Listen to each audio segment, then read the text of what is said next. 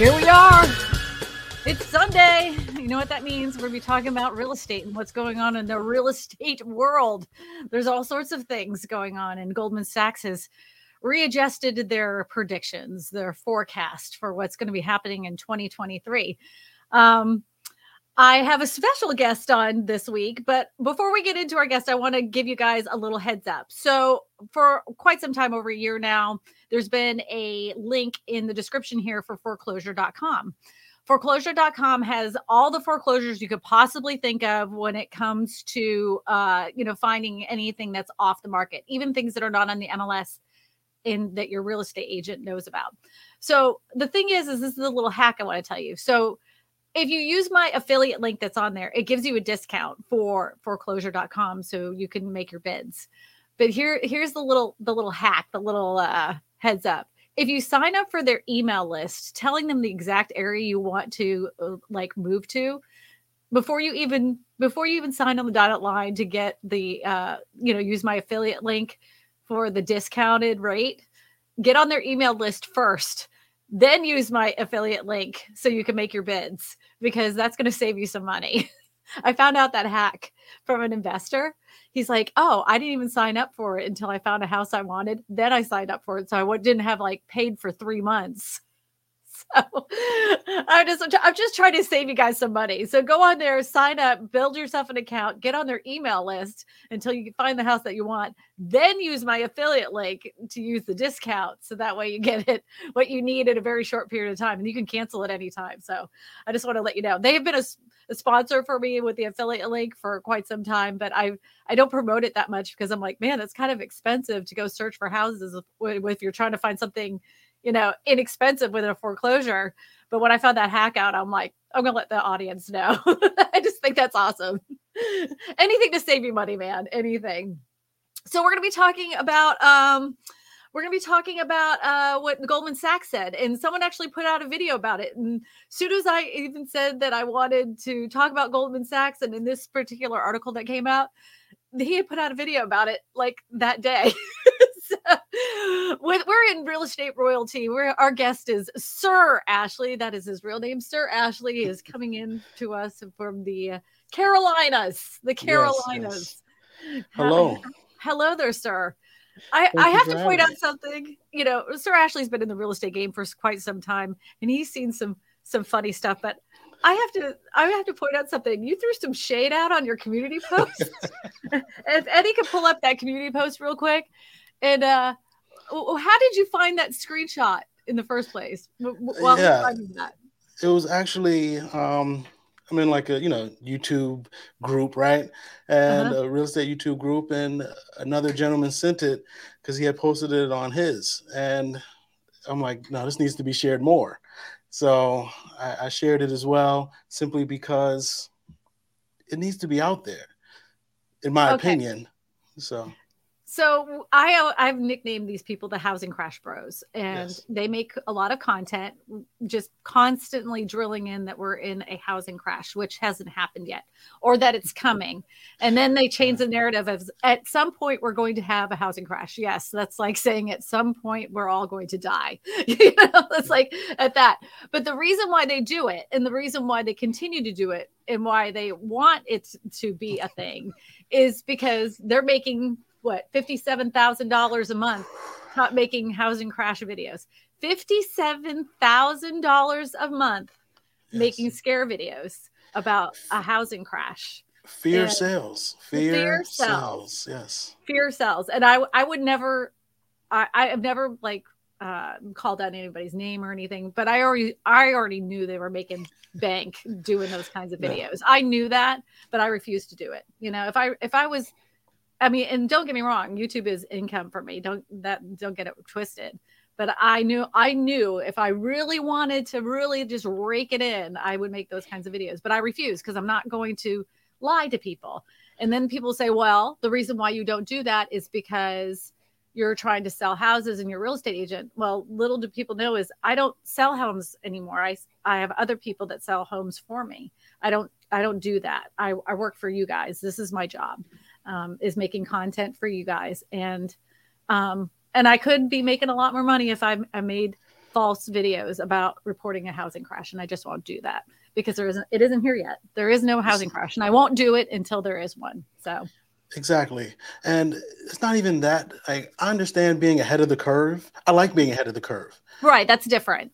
But it's one of those things that every other week mm-hmm. they have mm-hmm. an explanation on why it's going to crash. And then right. 2 3 months go down the line nothing happened. But this summer, uh, one of them was supposed to crash 30% by this summer. And I think summer came, left. We're in winter now, and mm-hmm. prices, there was a 10% increase year on year. So right. here we are. Yeah.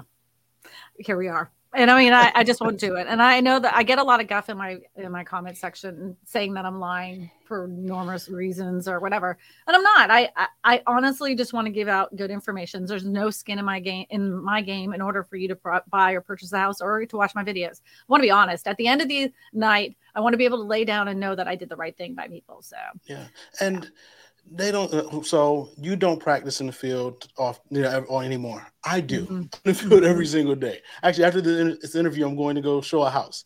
Mm-hmm. i would love if prices came down significantly. That yeah. means more people and, and people limits afford could afford it. Credit limits right. stay the same and all that um, could afford it. I would love for that to happen. It's just not what i see in the data and what i'm what i'm reading. So it's one of those things to where prices going up, houses being more unaffordable only makes it more difficult for me to do my job. I want it, I want prices to come down, but that's just not what the data is pointing to. Right, right. Well, let's get into our Goldman Sachs uh, um, uh, article here. You read this. You did you? Is this the video you did? Is this the article you did the video on? Yep, this is it. Oh, this is you know this better than anybody. Somebody said that it's raining cats and dogs in Louisiana. My whole backyard is flooded right now. When we oh, we went to the mall to have family pictures done this afternoon, the whole state is flooded. Uh, part of uh, I I ten was it I ten? Yeah, I ten is flooded. Uh, Goldman Sachs says uh, four U.S. cities will suffer a 2008 crash in home values. So four cities. four whole cities. But what they don't, well, we're going to get into it. They mm-hmm. also mm-hmm. in there and caveated, they snuck in there that they revised their prediction for the overall market. Yes, so they did. Yes, just, they um, did. it's funny how they led with the crash, right? Because it yes, sells. Because it sells. But then right. in there, they they they caveated what their their former prediction was. So the, uh, so Goldman Sachs wrote to its clients earlier this month that it predicts four U.S. cities will suffer the most catastrophic dips, drawing comparisons to the 2008 crash. San Jose, California, San Diego, California, Austin, Texas, Phoenix, Arizona will likely see noticeable increases before drastic decreases of more than 25%. So they're still going to be getting increases before they decrease. Okay. And that's the yeah. These declines will be similar to those witnessed during the Great Recession in 2008. Home prices across the US fell 27% at that time according to the S&P CoreLogic Case-Shiller Index. Okay. Eddie's scrolling down a little bit. Um our, two, our 2023 revised pro, uh, forecast primarily re- reflects on our view that interest rates will remain elevated levels longer than the current priced in, with the tenured 10 year treasury yields peaking in 2023, the third quarter. Goldman Sachs strategists wrote, according to the New York Post, as a result, we are re- raising our forecast for the 30 year fixed rate mortgage to be 6.5 for the year ending in 2023. So they're saying that the interest rates at 6.5, that's what's going to end up for 2023. Right now, we're in the fives, if I'm not mistaken. Um, in 2022, mortgage rates jumped from 3% to 6%. The national decline should be small enough to avoid broad mortgage credit stress with a sharp increase in foreclosures nationwide seemingly unlikely. Do you hear that? There's not going to be a wave of foreclosures that hit the market. I know what the housing crash bros have been telling you, but that's not true. Um, that said, overheated housing markets in the Southwest Pacific coast, such as San Jose, Austin, Phoenix, and San Diego, will likely grapple with a peak to uh, peak to through declines. What does that mean? Peak to through peak, trough, peak to trough. Thank you. it's highlighted. It's hard to, yeah, yeah, yeah. Peak, peak to trough. trough. Thank you, because yes. I didn't know what that meant. and I'm not afraid to say it out loud. Declines over 25% presenting localized risk of higher delinquencies for mortgages originated in 2022 or late 2021. The bank says that these cities will suffer the lowest prices this year because they become too detached to fundamentals during the COVID 19 pandemic housing boom. Goldman Sachs also forecasts, forecasts that many Northeast, Southeast, and Midwest markets could see a milder correction. So, what do you think? So, tell, tell me what you got from this. What I got from it is that they are, um, they, their former prediction is not panning out. So they went ahead and corrected it to make it very specific to just four cities out out west and south. I mean, sorry, out west and southwest. So their former prediction was 30%. Was yes. it not across it was board? across the board. Across right. the board, they saw a huge price correction. And now uh, they just see a huge crash, peak to trough, 25% in those four markets. But it's weird that they said they will see an increase and then a decline. So if it mm-hmm. increases mm-hmm. some more, and then goes down 25%, that just puts us back to 2021 levels. Like right. It's, it's, it's, weird how that, that works. It puts us back in 2021 levels, but yet we won't have 2021 interest rates. Right. But like they were they were talking the treasury yield uh peaking and that it won't go, you know, Ryan had said Ryan, who's a, a lender who. Literally lives, drinks, breathes the the market, right? Yes, yes. He, he predicted that he thinks that it's going to even it's going to go in the lower fives. He didn't. He doesn't think yeah. like he said he can't predict it a whole year out. There's it's impossible to do that. Anybody that does that is silly. But he he doesn't see it going, you know, above, you know, in the sevens or eights by the end of this quarter. No, I don't. I don't see that either. Mm-hmm. Um, one thing I got a lot of flack. I was uh, recently on Yahoo Finance, and Uh-oh. I said, and I said, I said during the interview, super stickers, Shirley. That, sorry. That interest rates will end, well, will come down to the low fives, but it'll be harder to get a, a, a mortgage simply because of restrictions on credit and everything. And I got a lot of Twitter messages and, and emails saying, "How do I see that?" And just based on the the economy, I don't see interest rates going up. Uh, I think we've seen the peak of interest rates, which was in November, I believe, October, November, which was 7.3, 7.4. And I think we're going to be in the in the low sixes, if not high five. Super chance. We got in the eights. Really?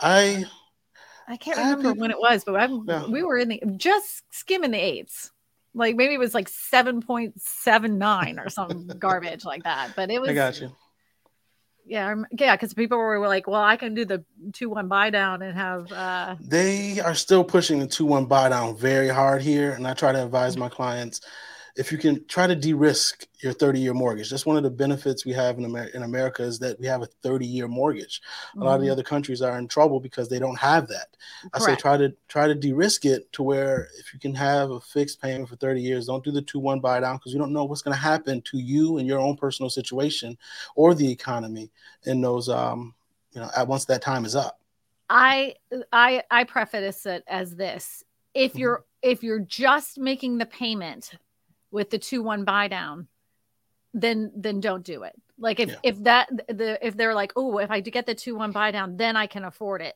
Don't do it.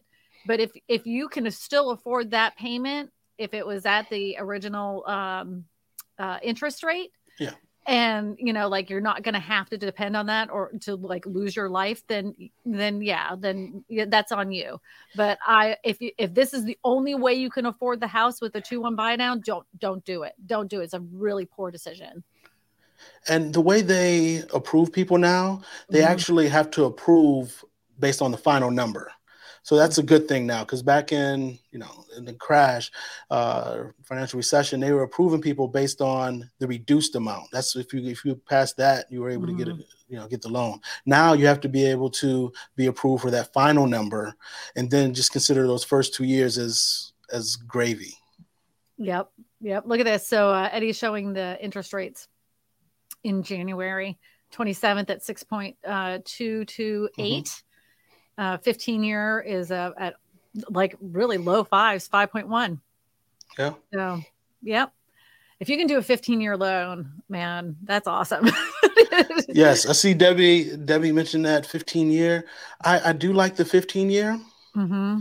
How uh, personally, this is what I say. Again, I don't like I don't like risk, right? So right. I try to say the 30 year, but see if you can do now. a principal payment on the Correct. 15th of the month to where it's like half of your mortgage payment just to a principal on the 15th of the month. So that way you can still pay it in 15 years, but you're not obligated to have to pay it in 15 years.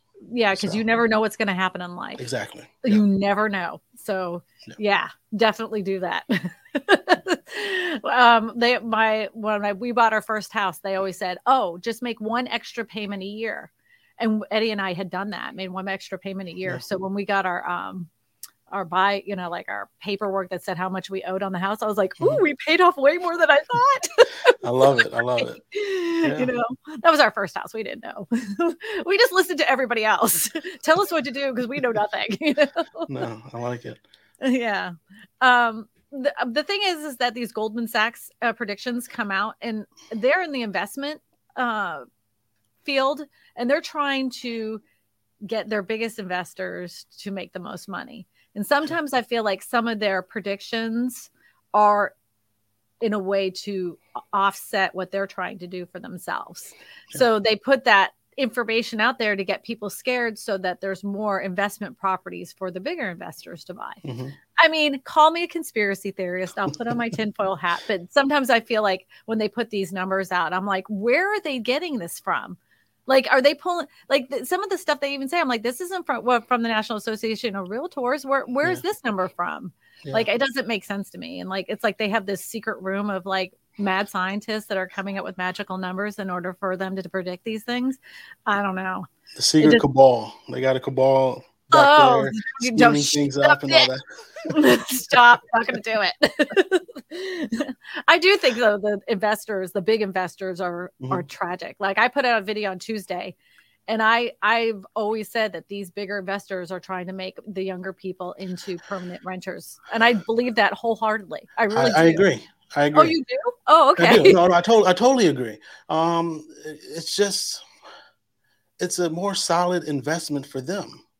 They get to capitalize in so many different ways based on owning a home, and and younger people are feeding right into it, and yeah. it's just one of those things that.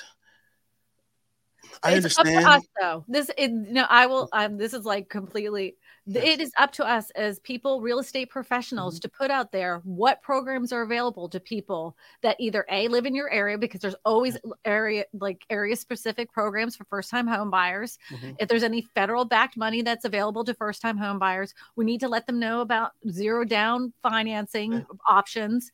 It's up to us. And in order for young people to understand that we're going to have to get a lot more education out there um, because they just don't know. They they just don't know so yeah that's it's that's on that. we have the later, ability now. Yeah, we have we have the ability now more than ever to get that to get in front of them and, and share it with them. So mm-hmm. it's funny you say that. I'm actually I have it is five to six. I have five. I haven't finalized the sixth program. It's going to mm-hmm. be a mm-hmm. video later this week for down payment assistance, federal, and mm-hmm. then um, also two or three for the North Carolina, South Carolina region. If you all wanted to um, pay attention to the channel later this week. I have that video coming out. yeah, and he throws some shade on his community post. uh, yeah, Chronicle just, One has a yeah. question though, real quick. It yeah. says, "I understand there's no wave of foreclosures expected. However, what ha- will uh, whatever happened to all the COVID folks who delayed their payments?" Um, I will give you my answer, and I and, and then you can give yours, Sir Ashley. Yes. So, um, there was a large number and this is when it first all began and i was the first one to i was the first one to make a housing crash video because i saw the you number, started it. I did. I really did. The number of people that signed up for forbearance at that time was astronomical. It was so big that i couldn't even wrap my mind around it. I'm like have all these people lost their job? This is insanity. So as the dust settled from that what had happened was a lot of these larger banks were automatically enrolling people into the program because people were calling to just get information about it like hey is this available for my mortgage and they'd say yeah it's available and they'd say okay well thanks i just wanted to know and they'd hang up the phone and then sure enough they were automatically enrolled this happened to thousands of people. It wasn't just a freak thing. Uh, it happened through a lot of people through Bank of America, through Wells Fargo. They were automatically put on that and they never asked about it. They just asked a question and then they automatically rolled in that. So it those people have gotten it all straightened out. So uh, sure enough, not too long after that, you saw a wave of people getting off of that program.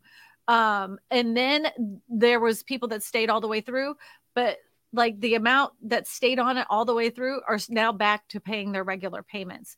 Now I want people to know that that is those payments aren't forgiven. They're tacked to the end of the loan. They still have to pay. You know, they just kind of got a break for two years, which is kind of nice if you're trying to save some money or you were in a financial pickle or you happened to get sick during that time and had to take time off of work. Um, but it wasn't like a total like wash. They actually have to pay it back. And not only that, some some people restructured their loans altogether. Um, they they said, oh, well, look, this isn't working out for me. Is there a way I can restructure my house payments since I've gotten so much equity in my home now. And they and they did. So just, you know, that's what happened. There isn't that many people that that are still on that plan and those people that are off that plan they didn't it didn't turn into a wave of foreclosures because the job market was has remained very high and very strong all this time. So, yeah, we just don't have them. Actually, we're still at record. We're, we still have our numbers for foreclosure rate is still lower than they were pre-pandemic.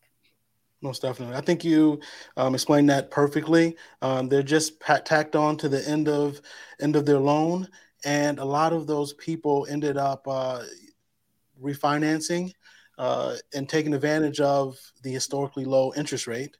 And then also, uh, a lot of people ended up reworking their loan to where some some of them actually got a 40 year mortgage mm-hmm. um, which you can debate pros and cons for that. But um, so yeah, there was not going to be the wave of foreclosures due to that um, deferment. Apparently, I, I, did a poll question and, it didn't make sense. I put that poll question out really quick. I was just asking if you think uh, home prices are going to rise, you know, or drop, yes or no. so we put yes and no. it didn't make sense. I'm sorry. It was I'm a sorry. trick question. It was a, it trick, was a trick question. you caught me. yes. Just wanted to see if you're on your toes. Sometimes the the wheels are spinning, but the hamster's dead for me. I try. I really try. Uh, uh, LB has a question.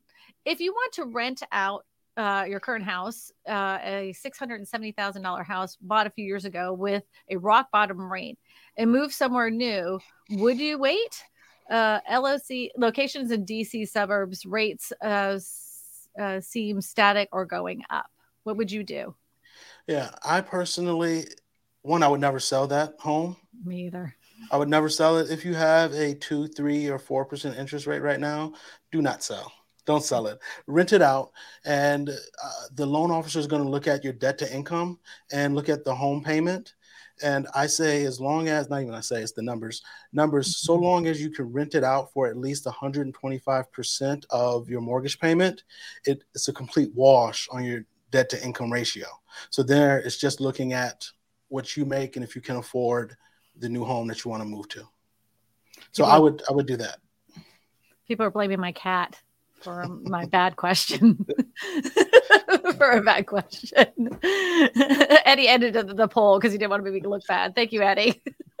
but I will say that 31% said uh, yes. yes. and uh, 27% said unsure. And um, uh, 14% they did, said they didn't care. I don't know how to answer the survey. I'm sorry, Dan. Some days I'm a, I'm a dingbat. What's going on, Knight? Thank you. Thank you. Oh, night. Thank you very much for the, my two favorite YouTubers. If you guys have any questions, just make sure you push the word type push push the word type the word question in the in the chat and then you can uh, we'll answer them live if you're listening on the podcast and you do want to ask a question you can always email me at info at christinasmallhorn.com just email me your question and i'll i'll read it aloud on air and we'll get it we'll get you some answers from our, our our resident real estate royalty this week. We got we got Sir oh, Ashley here this week. These predictions that a lot of um, it, it isn't just the housing crash, bros. Uh, Yahoo News was uh, infamous for this last year, saying that by this time this year we would be down 20, 30, 40 percent.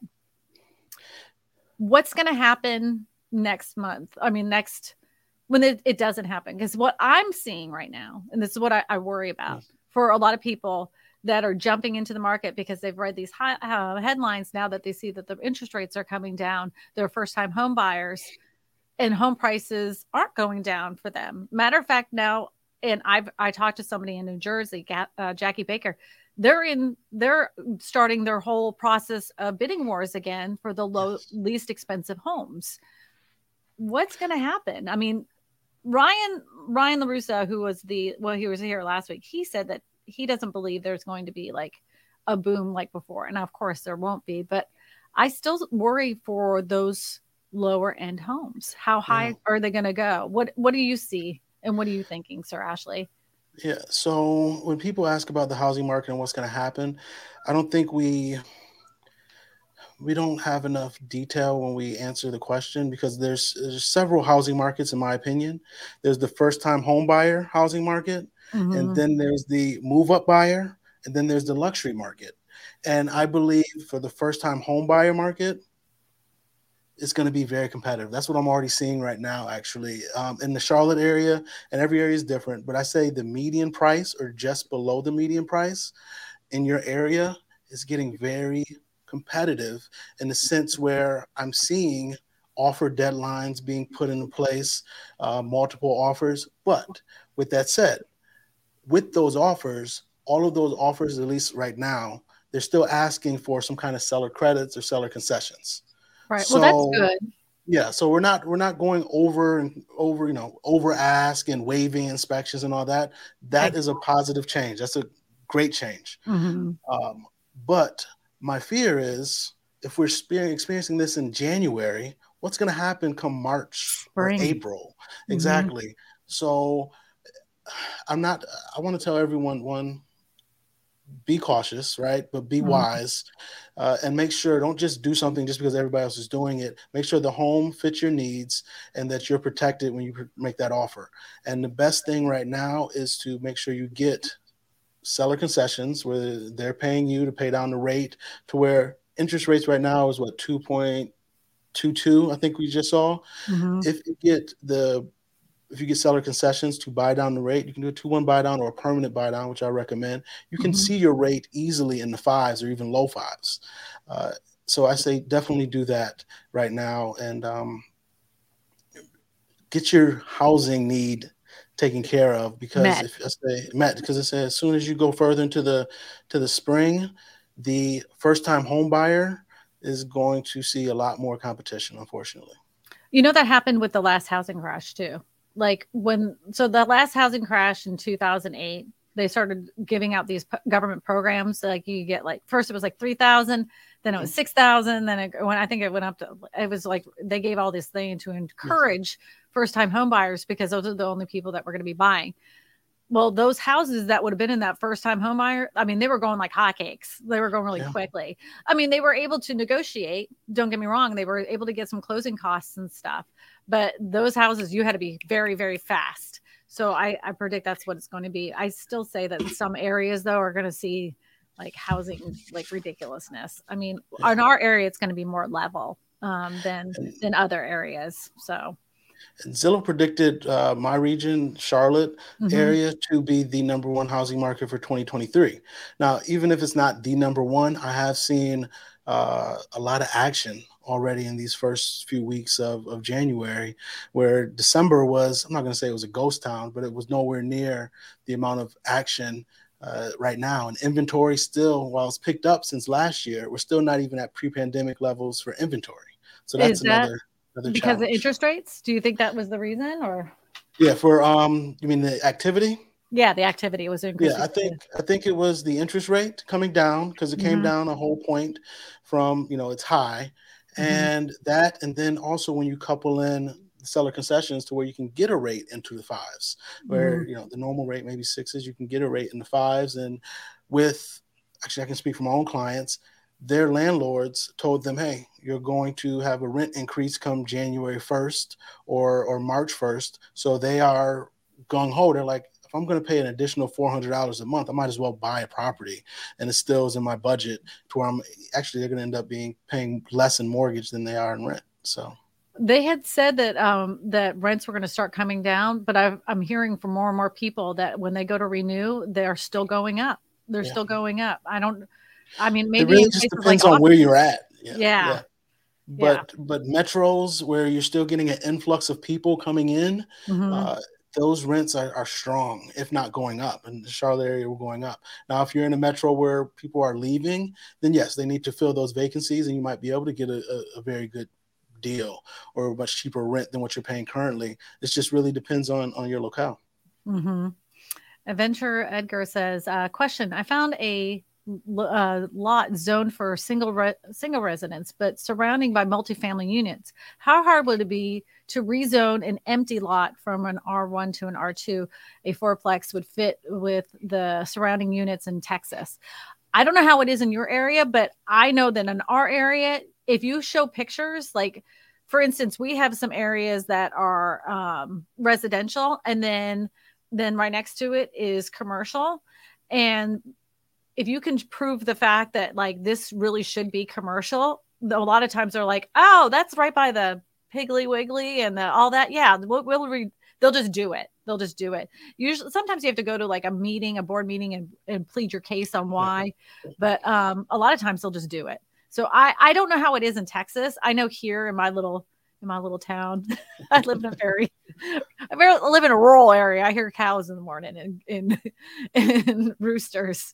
So it is not that difficult, but uh, that will depend on your area. Can you do it in your area there in can, uh, Sir Ashley?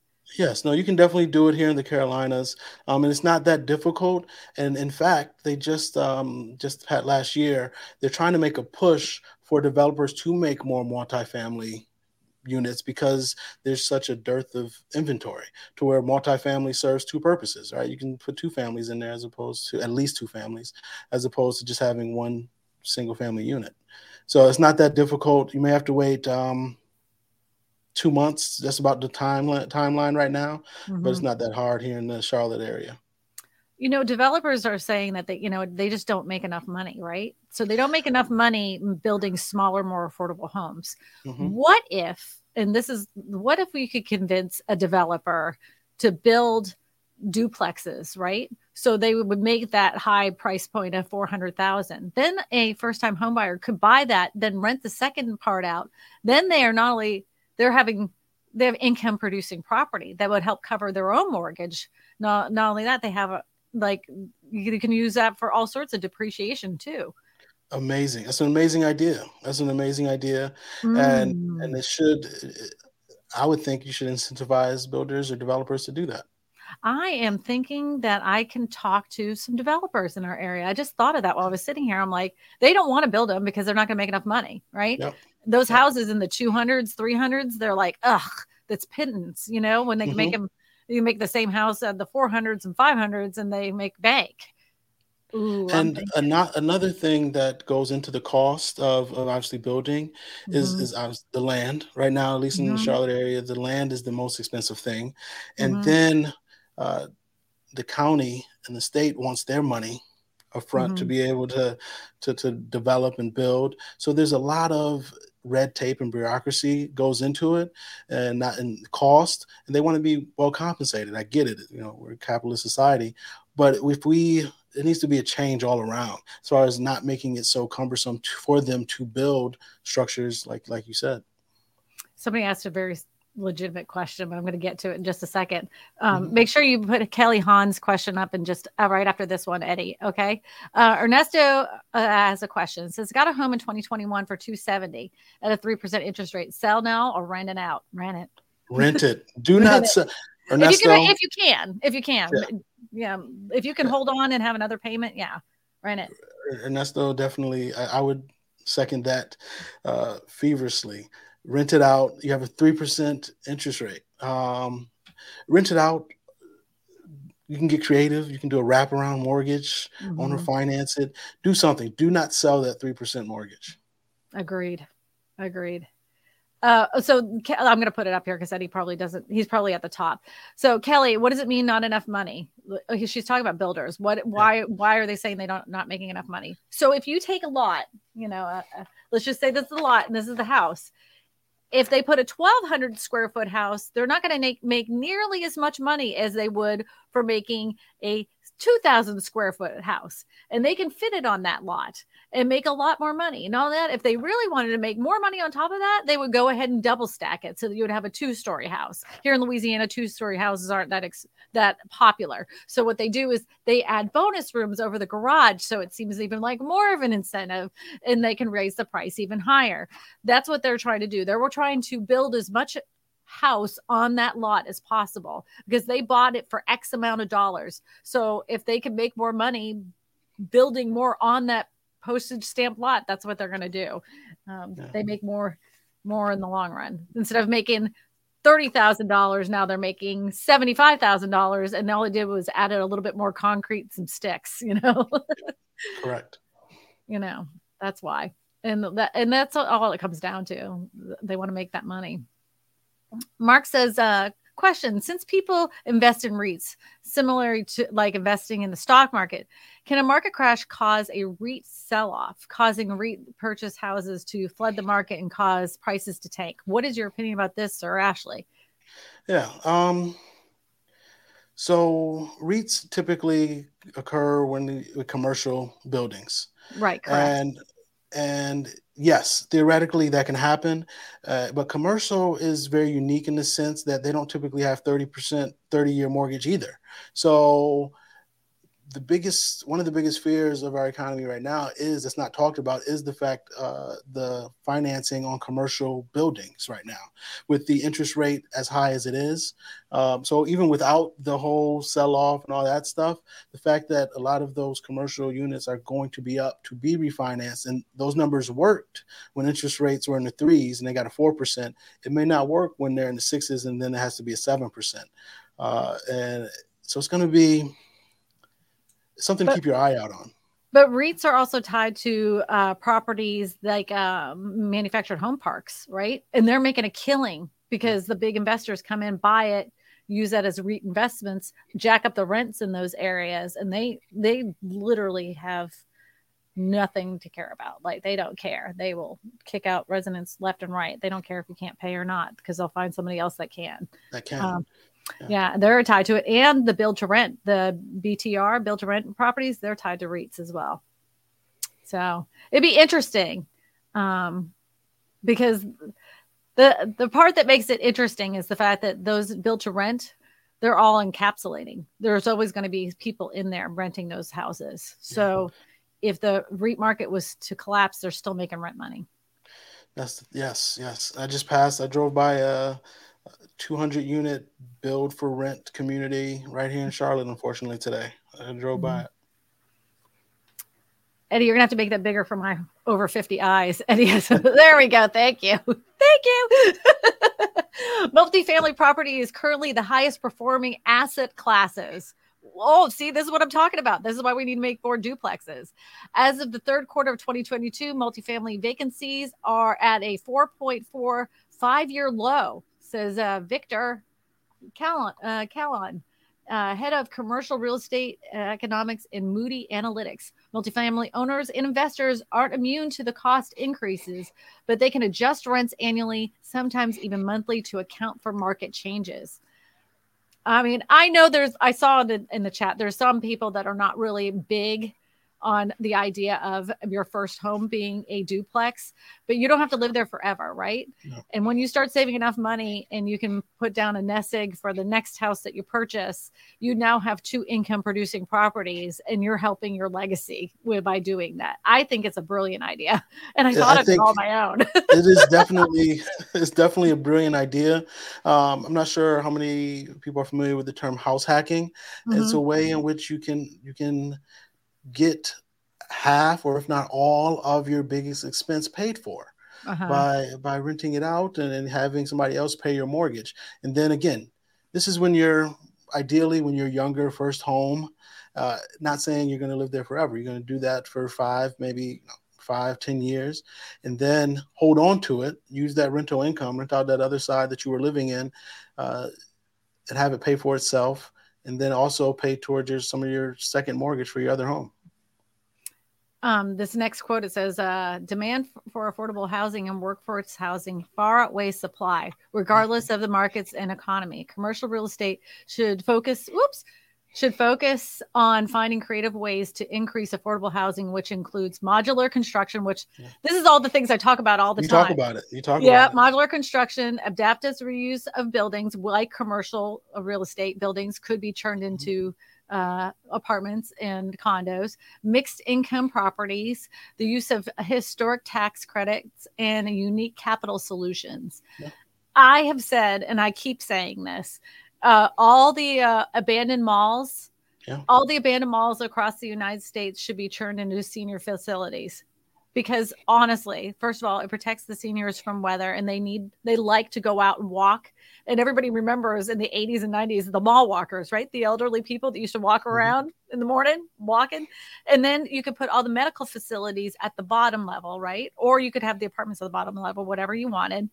It's already set up and you can have a, like luxury uh assisted living upstairs, you know? I mean, it'd be genius. I, I, I think would, it makes sense. This Gen X girl sense. would love it. it, it makes it. sense. It makes sense. Yeah, you can put a Starbucks in there. You have your coffee there. You get your, and then you can go get your X-ray done. You know, get some blood work done. Everything's in that contained area. You already got parking. I mean, it would that would be a cash yeah, No, I recently went to the went to the mall to get coffee. I was going had an appointment to get coffee. Mall's right there, and you said mall walkers. Sure enough, as soon as I opened the door, you had two elderly man and a woman just power walking them, them their ways right around the right previous, around the, the entrance. previous so. to my career in real estate, I was a hairdresser and I worked at the mall at the Regis. my mm-hmm. first job was at a Regis in the mall, and those those people, man, they were up at the crack of dawn. The the uh, security guys used to open it up, man. They were ready to go. He said in the morning they were just already standing there waiting for him to open the door. As soon as he opened the door, they were just off off to mm-hmm. the races, man. Yeah. I would do it. I would totally live in the mall. oh, Noreen says that that actually happened in Providence. Correct. Yeah, I, I featured it yeah. on my channel. You did nice, but, nice. Yeah, I did. I featured on my channel. It's a smaller mall though. This was mm-hmm. like an the one in Providence is a real small mall. I'm talking about the big malls. Okay. Yeah. Yeah, converted the upper level into tiny homes. That's correct. Uh, mall walkers are walking at the Sierra Vista uh, Mall. Yep, in Arizona. Yep, that, that's a thing, man. Yeah, because you avoid the weather and like you don't get heat stroke and you don't have to worry about getting rained on or snow. It's a genius. Someone needs to listen to me. I have many ideas. I just don't have the capital to back them up. Mia Mia, Mia's mommy says, question Wayne Turner says you can use your equity in your current home to pay off debt and apply it towards the purchase of a new home and not have to come out of pocket. Is that really true? You want me to? You want me to answer? Yeah, that? I want okay. you to. So, I, I, saw you smiling. Go for it, dude. no, yes, no, you can. You, it, it is true. Technically, you can do it. What I say, you have to be cautious of, Correct. is to make sure that that debt that you're taking out, the equity you're pulling out, see what that interest rate is going to be because you may be in a worse position. you may be in a worse position once you take the money out of your current home because you got to pay it back, right? You're going to take a loan on it. Um, find out what that interest is because you you don't want to end up in a, again a worse position or even right in the same position because you may have paid off one debt, put down down payment, but now you have you know a seven percent interest rate on whatever money you just took out on face value, that sounds really good. But exactly. for your individual situation, you need to meet with a financial advisor to know if that's something you could possibly do. Um, you, and if is your debt, how much interest does your current debt have? Right? If your interest uh, for your current debt is at two percent, and then you're getting a, a mortgage with a five, six, seven percent, uh, is that really? are you really offsetting your debt? No, you're not. You know, you're just actually putting on yourself some more debt yeah with more interest you know you just work with a financial advisor on that. You gotta Don't... definitely every situation is different. Mm-hmm. Financial advisor and work through numbers, work through actual numbers because again, it sounds ideally it's a great idea. In, in theory, it works amazing. In practice, everybody's different. Right, and and there is a way that you could abuse the idea of doing yeah. something like this, and and it's happened. It happened to a friend and I. Eddie and I have a friend who who falls for these kinds of things. And one time she refinanced her house, and this is before I knew anything about real estate. And she had me refinance my house so we could pay off some debt. Come to find out, when I really learned how to read closing costs, this is one of the reasons I got into real estate. When I realized how to read the closing settlement statement, I didn't know I was paying the lender upfront ten thousand dollars out of the equity on my house. Had no yeah. clue, and I like I embarrassingly admit that now. I've never told that out loud, but yeah, they that guy yeah. did us wrong. He also got arrested and went to prison for uh, uh, mortgage mortgage fraud. So uh, there's that. So, but my friend is so trusting, and I was too because I trusted her. And and yeah, you got to work with the right people. So anything that looks good on paper until you put it into practical use, that is for sure. Nikki says, longtime renter for here at 33 years old in Seattle. They're raising my rent $400. We decided to look for houses, and there are about close to close uh, about to close on a brand new Rambler with a with the seller paying closing costs and a two one buy down. Um, yes. Yeah, fantastic. It, um, yeah, I'm proud of you because now you're out of the rent rat race. You know, because those rents, man, I don't think they're going to get any cheaper.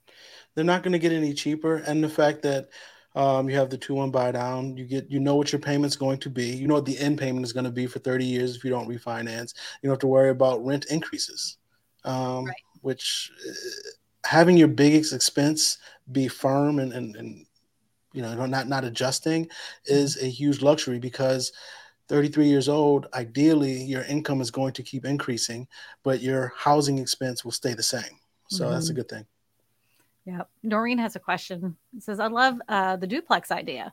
The Southeast definitely sees more duplexes. Do you think it will happen in Charlotte, Sir Ashley? Um, if you would have asked me two years ago, I would have said no. Mm-hmm. But uh, the city council, city board, all of last year, they were fighting back and forth, and it finally passed back in August, September that uh, they have approved and, and giving incentives for more duplexes to be built in the next five years. So there will be uh, more. Now, what more means, I, I don't quite know because it could be two, could be more, right? So just not, not quite sure how many, but it will be an increase. I don't think the opposition would be as nearly as high as let's just say condos. Like like in our area everybody live most people live in one story houses. Two story houses are not very common right? And anytime you mention apartment complexes or condos they're buildings that are very high. And people are like we that looks crazy here. It looks very yeah. silly to have these apartments at the end of the road when all of these are just single family houses.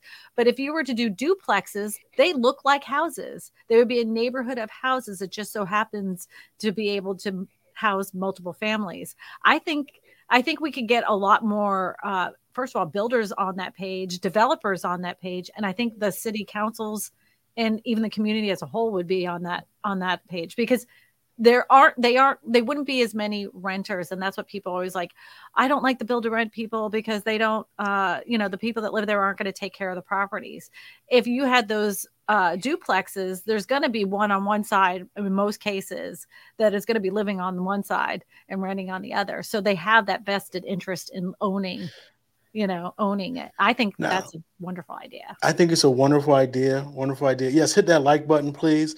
Definitely appreciate that.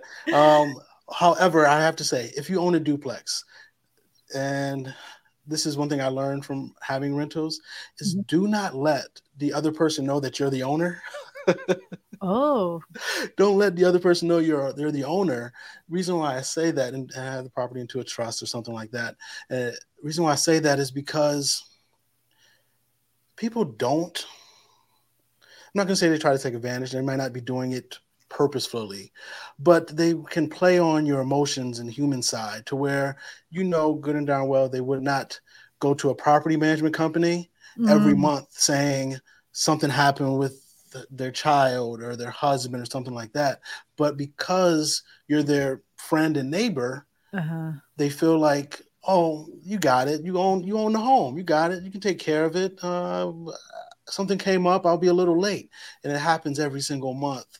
Uh, no, that you don't want them knocking on your door at eleven exactly, o'clock because their exactly. front porch no, is out. You know? don't don't let them know.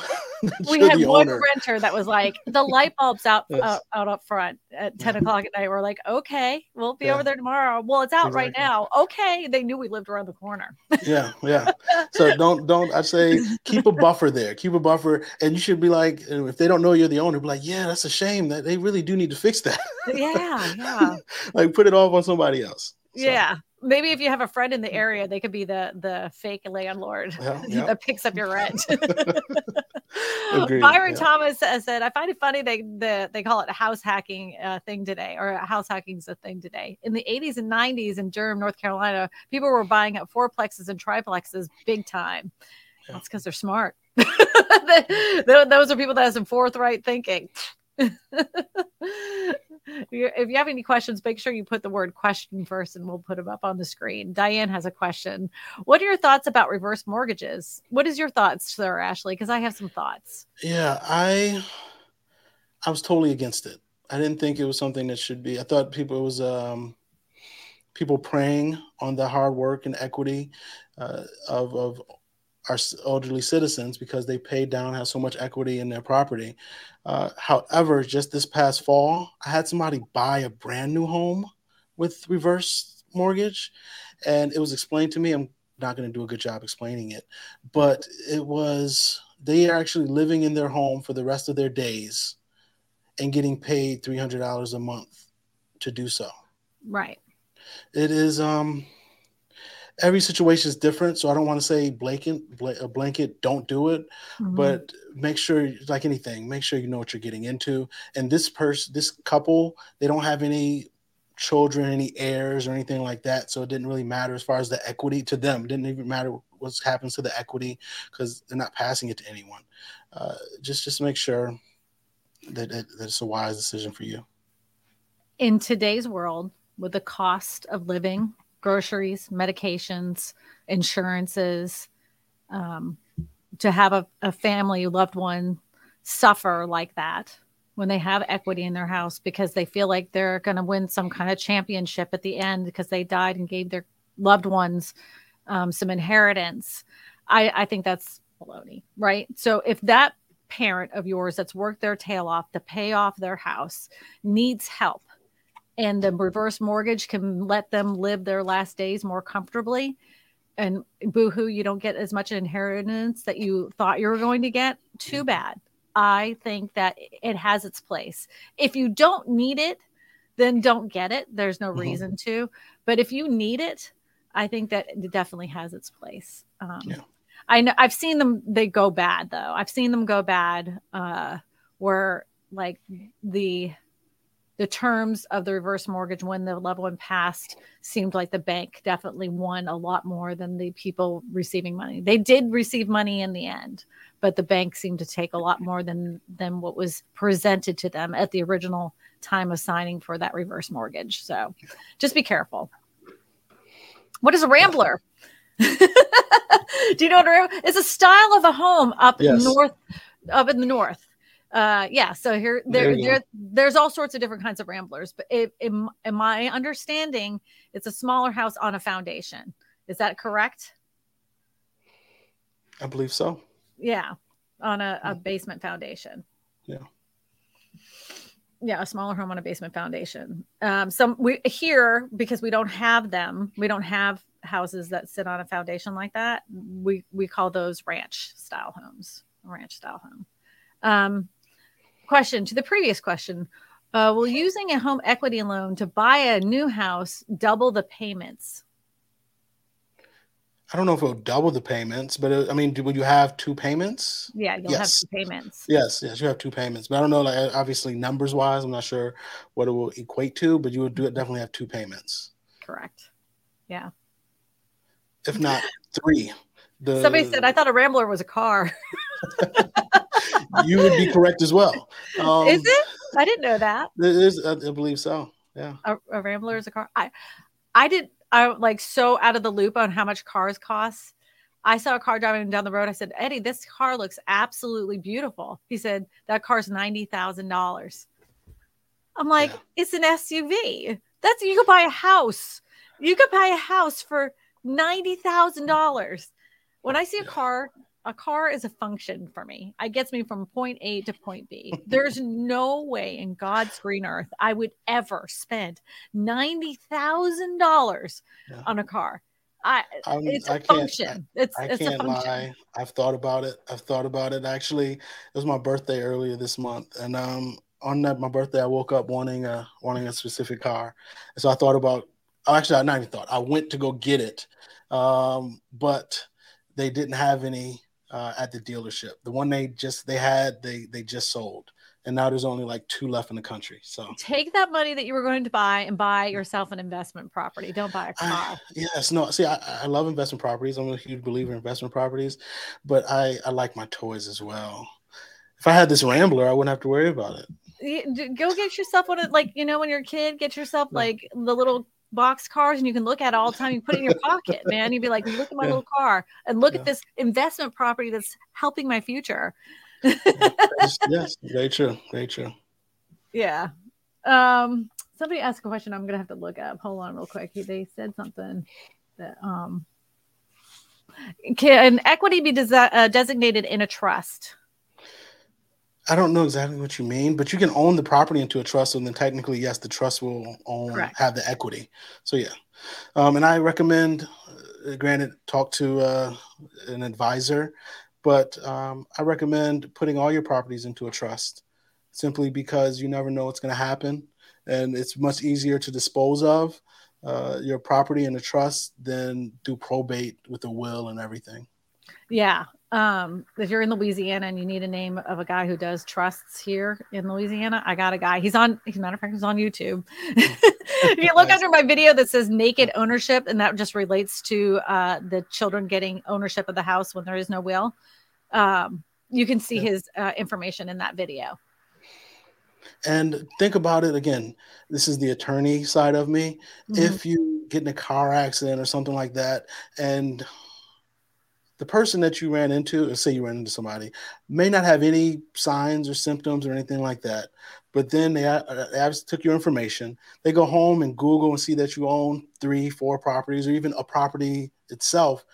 That accident that was benign that they didn't have any any issues with, all of a sudden their back starts hurting because they can find and go to the tax record and find that you own it. Whereas if you have the property into a trust, mm-hmm. they won't be able to easily see that you are the owner or know that you're the owner.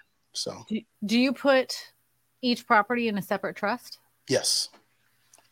Interesting. Yeah. And then you can also obviously have a trust to control the trust. But yeah. So so you have a main trust and then it and then it flowers out to other trusts like a mm-hmm. branch. Like it branches out to other trusts with each property. Yes. Okay. And then like if anything happens to you, that trust goes to your it's very it, so one thing i love about a trust is you have different steps right? Mm-hmm. so I can go to my wife right? Or if, say my wife passes before me it can go to uh, my kids or when my kid it goes to my mom until my kids get 18 or graduate college. Like in a trust you can put different stipulations on it whereas mm-hmm. a will you don't really it just passes. You don't really have those stipulations that you can add on or caveats you can add on it. So i think a trust both of them are necessary pieces, but a trust allows you to put more parameters and have your wishes more set forth, set out in it. It gives you more of a voice. Yes. What you're saying. From okay. from from the grave, yes. Stacy wanted to know where you can buy a house for 90,000. So outs outside Baton Rouge in the Way country, there are properties you can purchase for 90,000. Eddie's even mm. going to pull one up. Look. He's like, uh, where's this one in? Indiana. Uh, Indiana, you can buy one for forty five thousand. There's some in uh, like Macon, Georgia. I was looking at. They had houses in the in the hundred thousands. You could like eh, really basically anywhere that's rural you can find. Um, in the Triad region of North Carolina, mm-hmm. you can find cheaper properties. They're around Fayetteville. North Carolina, all throughout South Carolina, Columbia, you can get maybe not 90, but 100, 110. Um, I saw some brand new ones for like 175 last year. It might not be 175 now, but yeah. A brand new truck is seventy five thousand dollars right now. yes, like it's like prices of cars are absolutely ridiculous right now. Trucks, cars, all of it. Mm. And Christian, I appreciate that. I wish I could sing like Darius Rucker. I met him. I met him. My, my, actually, I shouldn't say I met him. My husband met him, and nice. you know, like one thing he can't stand if anybody ever meets this man, do not run up to him and go, Hootie, Hootie, Hootie, because that's not his name. That's the name of his band. Yeah. His name is Darius, and he yeah. hates when people call him Hootie from Hootie and the Blowfish. if anybody didn't know. Question. Uh, heard an, a business owner say every entrepreneur needs at least one investment property for costs segregation depreciation to write 100% income off earned income off. Is that true? Yes. Yeah i mean I, yes. yes yes. I, I, I say yes. Um depending on how much you write off i don't know what your plans are for that year and coming years but yes you definitely need an investment property. Again america appreciates two things business okay. owners property owners mm-hmm. and if you're a business owner then you just need the property. If you have property, you just need to create an LLC. Like if you look at our constitution and who everything was made to protect, business owners and property owners. Our tax code. Yeah, those I, two people. I was very nervous when we bought our first uh, investment property. It was one of those things that is like we're we're gonna do this right now, and I was like, and and now I'm like I'm so thankful for it yes. because it offset a lot of taxes that we would have had to pay. It was like thank god because we would have been paying out the nose because we had those. Um yeah i like if you can do it make it happen. Yes. Um, sir ashley can a condo townhome be put under a trust account? Yes. Yes. Most definitely. Yes it can well, we should get into this more often. People seem to be really interested in those trusts. You know, I don't know if anybody knows. Sir Ashley is a uh, jack of all trades. Not only is he real estate royalty, he's also a he's a lawyer too. He, he's a realtor, a lawyer. Aren't you uh, like invest? Don't you have your like? Yeah, I, I invest as well. Yeah. Um, I I I don't put it out there, but mortgage broker, right? I can do that. Yeah, I don't, yeah, I don't really put it out there. So, because uh, that's not what I. My main thing is real estate investor and day to day real estate investor and real estate agent. But I do, I can do the other things. Byron wants to know: Can you practice law in Texas? I cannot, but I do have a couple colleagues in Texas, a part of Texas, that I can definitely put you in contact with and find out what kind of law you need, lawyer you need. Yeah, he's on he's on YouTube, so you can be able to find him easily. Okay. Sir Ashley is. Yeah. So if you if you need that. Uh, what is Cary, North Carolina market looking like today, Ashley? Yeah. Sir it, Ashley. Is very, it is very competitive still right now. Prices have softened a little bit in the fall, like most of the country, but mm-hmm. um, offers are picking up. Uh, that part of Raleigh is still in high demand simply because of where it's located. It is uh, it's, very competitive in, in Cary. Although you can find some things for like three three fifty. Somebody made a very Jerry says, if our tax code protects landowners, then why do renters get to vote for additions to my property taxes? Because they're part of the community, Jerry. Hate to tell you, they still they still use community works. they still drive on roads to get to your job. They still uh, they still uh, have kids in the local schools.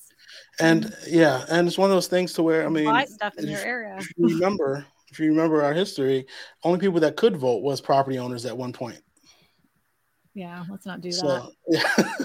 so that's not that, so yeah everybody can can vote everybody can vote um Serenity Cow says, What is the best website for searching any property in the United States? Which site is most up to date? Do the big sites like Zillow, Redfin list every home? Okay, so you have to, as a real estate broker, you have to be enrolled in Zillow and Redfin and all those to nationally syndicate your listings.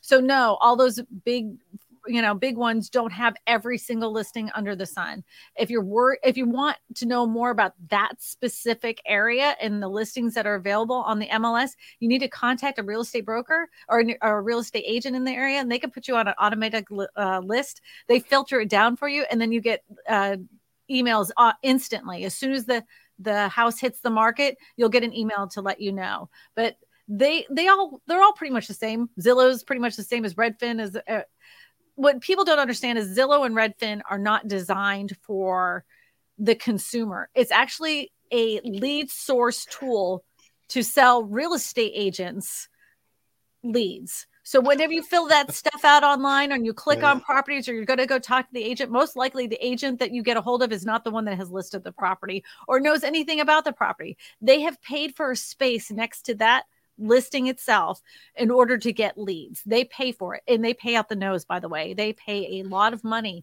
to be in that space. So, um, yeah, that's my answer. What do you say? No, I, I agree. Um, it is I wouldn't say it's the best way, but it's the most convenient way. Uh, right. But I said definitely contact a local agent to get a list. Talk to them about what you want, what you need, so they can filter a list for you, and you can get it updated either twice a day or every day uh, as far as what new properties, if there are any new properties in your search criteria. Kernica One says, uh, "What is Aiken, South Carolina, mar- looking like right now? That market." Um, yes, I am. I'm actually not familiar with Aiken. I'm not familiar with Aiken, South Carolina. That's a little too far for me, and I don't have a team member in Aiken either. So I cannot answer that question. I'm pretty ignorant regarding that, that question. that answer. Oh, so Byron wanted to know uh, practicing law. You remember he asked you the question about mm-hmm. practicing law. He wanted to know if you knew anybody in Houston. Yes, uh, yes, I do. Uh, my YouTube page um, you can go to, or my email is sir at sir Ashley uh, sir at sirashley.com. Uh, shoot me a message and I can put you in contact. Just tell me what kind of lawyer you're looking for in Houston. Um, funny story. Actually, when I graduated law school, I thought about it was between Texas, uh, Texas, it was between Texas, which was in Houston and Texas, or Nashville, Tennessee, and Nashville, Tennessee went out. Uh, so I went to Nashville and practiced, but I have a lot of colleagues still in in Houston. So Eddie was showing you Byron. All you have to do is go to Sir Ashley's page um, on YouTube. Go to the About section. Once you click on the About section, you can scroll down, and then it will give you their his email address. You have to click on it and says View Email Address, and it will give it to you. So that's all you got to do. You just go nice. to his website. People have put the link to Sir Ashley's website in the comment section below. Thank you, Debbie. Thank you, Lon. Appreciate you. And if Thank you guys you. are needing a referral in your area, you can always go to my website at christinasmallhorn.com and fill out that referral form, and I will get to it. One more question before we go, and um, some finishing words here. What was that last question you wanted to put up on the screen there, Eddie? Oh, Eddie's like showing my website. Look at it. yeah, him. we got to see that website. Yeah, I got my feet in the air. My kids always die laughing. They're like, "Why are I, you showing your feet?" One, I, I have to I have to thank you why? for being so transparent with your website and the media kit and everything like that. Mm-hmm. It has come clutch for myself. So I appreciate you for being so transparent and just just helpful. Oh, you're welcome. I always try to help real estate agents. Matter of fact, if you're a real estate agent and you want some help with your YouTube channel, just go to Malcolm Lawson and I run a YouTube channel called uh, Real Estate YouTube Mastermind on Facebook. Join the group. I help everybody for free because I'm that person. Yeah. Have you heard anything about the Midwest housing market needing to buy uh, this summer in North Dakota? It, it is it is remained even keel through yeah. through through this time that we've seen up and down i mean of course they saw increases but they never saw the increases like austin texas phoenix arizona. And they're not going to see big dips like they did they're, they're going to see in some of those other areas that went really high. You're going to be just fine. I think they were predicting a three three to a three percent increase in the, the Midwest, wasn't Which it? Which is healthy. Like I Which would love healthy. for the day where it's like two to five percent increase every year. That would mm-hmm. be amazing. This whole 10, 16, 20, 30 percent has been nobody wants that. Nobody, yeah. nobody wants that at all. No, they don't. But I, I do need to make dinner. and we do need to read some more articles. And I yes. wanted to say thank you to you, Sir Ashley, for spending time with us and showing us your YouTube channel and sharing your ever so, oh, so wonderful knowledge when it comes to the real estate market. Hopefully, you'll come back and visit us again because oh, it's always know, a pleasure. I, I love being here with you, Eddie. To thank you, you to you. thank you. For three weeks. I've been trying to get him on here for three weeks. that is true. That is true. Thank you. You're very welcome. Thank you, everybody. If you have any questions uh, that you want or anything you want us to talk about on the next podcast, please put it in the comments section below. If you are listening to this as a podcast, just go over to my YouTube channel or you can email me at info at christinasmallhorn.com your question and I'll read it live on the air. All right, everybody. Have a fantastic week. If anything good comes about, I'll let you know. Yeah, you can find me on Spotify. You can find me on Apple. You can find me in all those places. So it's very exciting. Very exciting. We're, we're in the podcast world now. Thank you, everybody.